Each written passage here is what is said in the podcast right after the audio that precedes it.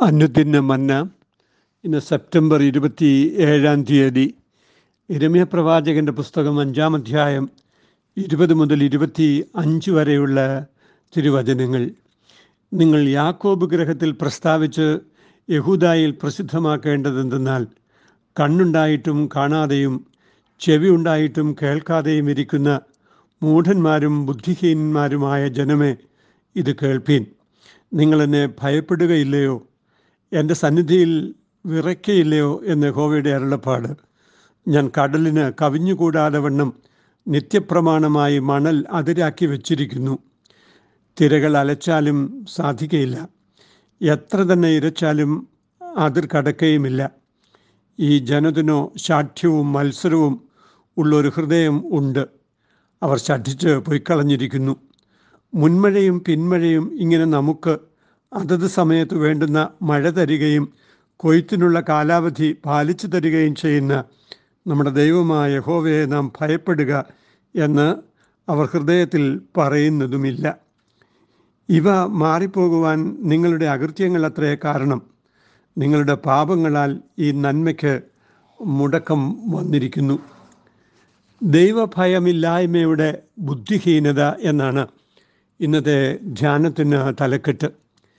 തങ്ങളുടെ ദൈവവും കർത്താവുമായവനെ വിസ്മരിച്ച് വിഗ്രഹാരാധനയിലും വൈദേശിക ശക്തിബന്ധങ്ങളിലും ബലം കണ്ടെത്താൻ ശ്രമിച്ച ഇസ്രായേലിനും യഹൂദയ്ക്കും സംഭവിക്കുന്ന പാരതന്ത്രത്തെക്കുറിച്ചാണ് പ്രവാചകൻ ഈ വേദഭാഗത്ത് മുന്നറിയിപ്പ് നൽകുന്നത്.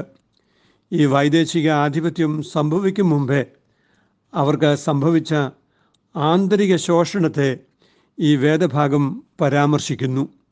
വൈദേശിക ആക്രമണങ്ങളെക്കാൾ ആന്തരിക ശോഷണങ്ങളാണ് ഒരു ഘടനയുടെ ഒരു രാജ്യത്തിന്റെ അപജയത്തിനും തകർച്ചയ്ക്കും കാരണമായി തീരുന്നത് എന്നത് ഒരു ചരിത്ര പാഠമാണ്.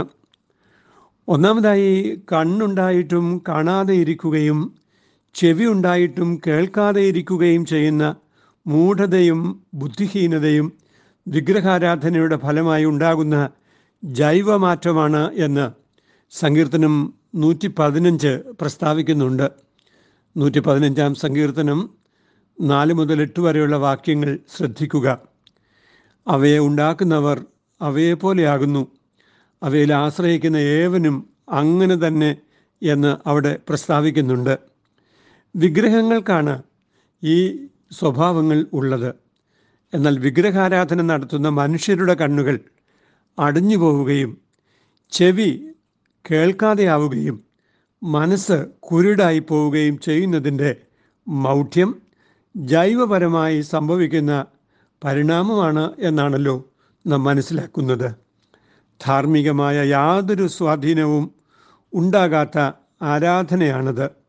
ദൈവത്തെ ഭയപ്പെട്ട് അവന്റെ വചനത്തിന് മുമ്പിൽ വിറയ്ക്കുന്ന മനുഷ്യർക്കാണ് ധാർമ്മികമായ സജീവത കാത്തുസൂക്ഷിക്കാൻ കഴിയുന്നത്.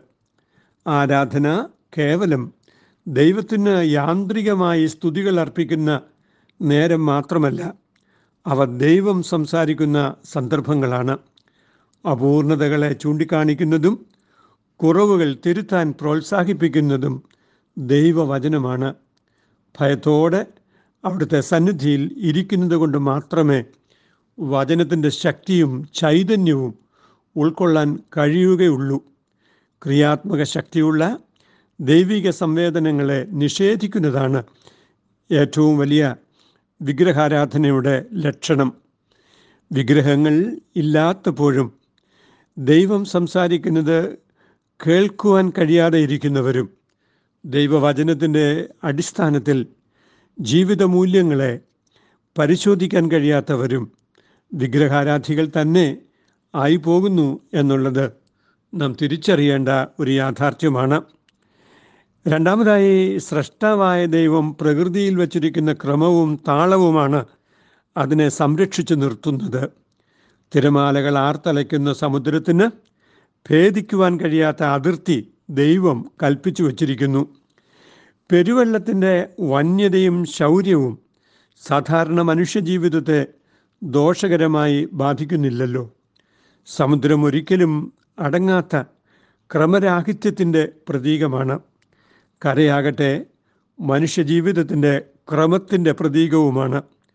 ദൈവം ഇപ്രകാരം പ്രകൃതിക്ക് ക്രമം നൽകിയിരിക്കെ മുൻമഴയും പിന്മഴയും കൊയ്ത്തും മെതിയും ആഹാരവുമൊക്കെ ദൈവമാണ് പകർന്നു നൽകുന്നത്. ഇവയെല്ലാം ദൈവിക ക്രമത്തിൽ അധിഷ്ഠിതമാണ് എന്ന ഈ വചനം ഓർമ്മിപ്പിക്കുന്നു. അത് മനസ്സിലാക്കാനുള്ള ബുദ്ധിയും വിവേകവും നഷ്ടപ്പെടുത്തി കളയുന്നവർ വലിയ ശൂന്യതയാണ് അഭിമുഖീകരിക്കുവാൻ പോകുന്നത്. ദൈവം സൃഷ്ടിച്ച പ്രകൃതിയുടെ താളക്രമങ്ങൾ സംരക്ഷിച്ചു നിർത്തുവാൻ മനുഷ്യർക്കും ഉത്തരവാദിത്വമുണ്ട്. ദൈവത്തോട് ചേർന്നുള്ള സഹപ്രവർത്തകരായി ദൈവസൃഷ്ടിയുടെ ക്രമത്തെ പരിപാലിക്കുവാൻ സാധിക്കുന്നതാണ് നമുക്ക് ഈ ആയുസ്സിൽ ചെയ്യാനുള്ള ഏറ്റവും വലിയ ദൈവിക ശുശ്രൂഷയെന്നും നാം തിരിച്ചറിയേണ്ടതുണ്ട്. മൂന്നാമതായി ശാഠ്യവും മത്സരവുമുള്ള ഹൃദയമാണ് ഈ ബുദ്ധിഹീനതയുടെ കാരണം എന്ന് ഈ വചനം ഓർമ്മിപ്പിക്കുന്നു. ഹൃദയമാണ് സകല വികാര വിചാരങ്ങളുടെയും പ്രഭവസ്ഥാനം. ദൈവേഷ്ടത്തിന് പകരം തന്നിഷ്ടം അനുസരിച്ച് നടക്കാനുള്ള നിർബന്ധ ബുദ്ധിയാണ് സകല ദൈവവിരുദ്ധതയുടെയും അടിസ്ഥാനം എന്ന് നാം തിരിച്ചറിയുന്നു. നടന്ന് ശീലിച്ച തറഞ്ഞ വഴികളിൽ നിന്നും മാറി നടക്കാനും തങ്ങളുടെ ജടീക സൗകര്യങ്ങളെ വിട്ടുമാറാനും അവർ തയ്യാറാകുന്നില്ല. ഇരമ്യ പ്രവാചകൻ പിന്നീട് മാംസളമായ പുതിയ ഹൃദയം ദൈവം നൽകുന്നതിനെക്കുറിച്ച് പരാമർശിക്കുന്നുണ്ട്. സത്യസന്ധമായി പ്രതികരിക്കുവാൻ കഴിയുന്ന സജീവ ഹൃദയത്തിന് മാത്രമേ നിരന്തര മാനസാന്തരത്തിന്റെ അനുഭവം ഉണ്ടാവുകയുള്ളൂ എന്ന് ഈ വചനം നമ്മെ ഓർമ്മിപ്പിക്കുന്നു. നമ്മുടെ ഹൃദയം നടന്ന് തറഞ്ഞ വഴിയരികു പോലെയുള്ള ഹൃദയവയലുകളായി തീരാതെ ദൈവവചനത്തിന്റെയും പരിശുദ്ധാത്മാവിന്റെയും ശക്തിയാൽ അവയെ ഉഴുതുമറിച്ച് വചനവിത്തിനെ സ്വീകരിച്ച് മുപ്പതും അറുപതും നൂറും മേനിയായി ഫലം കായ്ക്കുന്നതിനുള്ള അവസ്ഥാവിശേഷം ഉണ്ടാക്കുവാൻ മനുഷ്യർക്ക് ഉത്തരവാദിത്വമുണ്ട് എന്ന് ഈ വചനം നമ്മെ എപ്പോഴും ഓർമ്മിപ്പിക്കുന്നു. ദൈവേഷ്ടത്തിന് പകരം തന്നിഷ്ടം അനുസരിച്ച് നടക്കാനുള്ള നിർബന്ധ ബുദ്ധി അപകടകരമാണ് എന്ന് തിരിച്ചറിയുകയാണ് ആവശ്യം. കല്ലായ നെഞ്ചുകളെല്ലാം ഉരുക്കി മാന കാടാകെ വെട്ടിക്കളക. എല്ലാ വഞ്ചനകളും ഇല്ലാതെ ആക്കണമേ ഏവർക്കും അനുതാപം അനുഗ്രഹത്തോടരുൾക. ഏവർക്കും അനുതാപം അനുഗ്രഹത്തോടരുൾക. പെന്തക്കോസ്തിൻ വല്ലഭനേ എഴുന്നരുൾക. പെന്തക്കോസ്തിൻ വല്ലഭനെ. ദൈവമായ കർത്താവെ കണ്ണുണ്ടായിട്ടും കാണാതെ ഇരിക്കുകയും ചെവി ഉണ്ടായിട്ടും കേൾക്കാതെ ഇരിക്കുകയും ചെയ്യുന്ന മൂഢത ഞങ്ങളിൽ നിന്ന് നീക്കി മാറ്റിക്കളയണമേ. ദൈവത്തിന്റെ സൃഷ്ടിയിലെ താളവും ക്രമവും സംരക്ഷിച്ചു നിർത്തുവാൻ ദൈവത്തിന്റെ സഹപ്രവർത്തകരാകുവാൻ ഞങ്ങളെ സഹായിക്കണമേ. ദൈവത്തിന്റെ ഇഷ്ടത്തിന് പകരം തന്നിഷ്ടത്തെ പ്രായോഗികമാക്കുന്ന ദുഷ്ടബുദ്ധിയിൽ നിന്നും ഞങ്ങളെ എന്നും വിടുവിക്കണമേ. അമീൻ ഇത് കുവൈറ്റ് സിറ്റി മാർത്തോമ ഇടവകയിൽ നിന്നും എ ടി സക്രിയ അച്ഛൻ. ദൈവം നമ്മെ അനുഗ്രഹിക്കട്ടെ. അമീൻ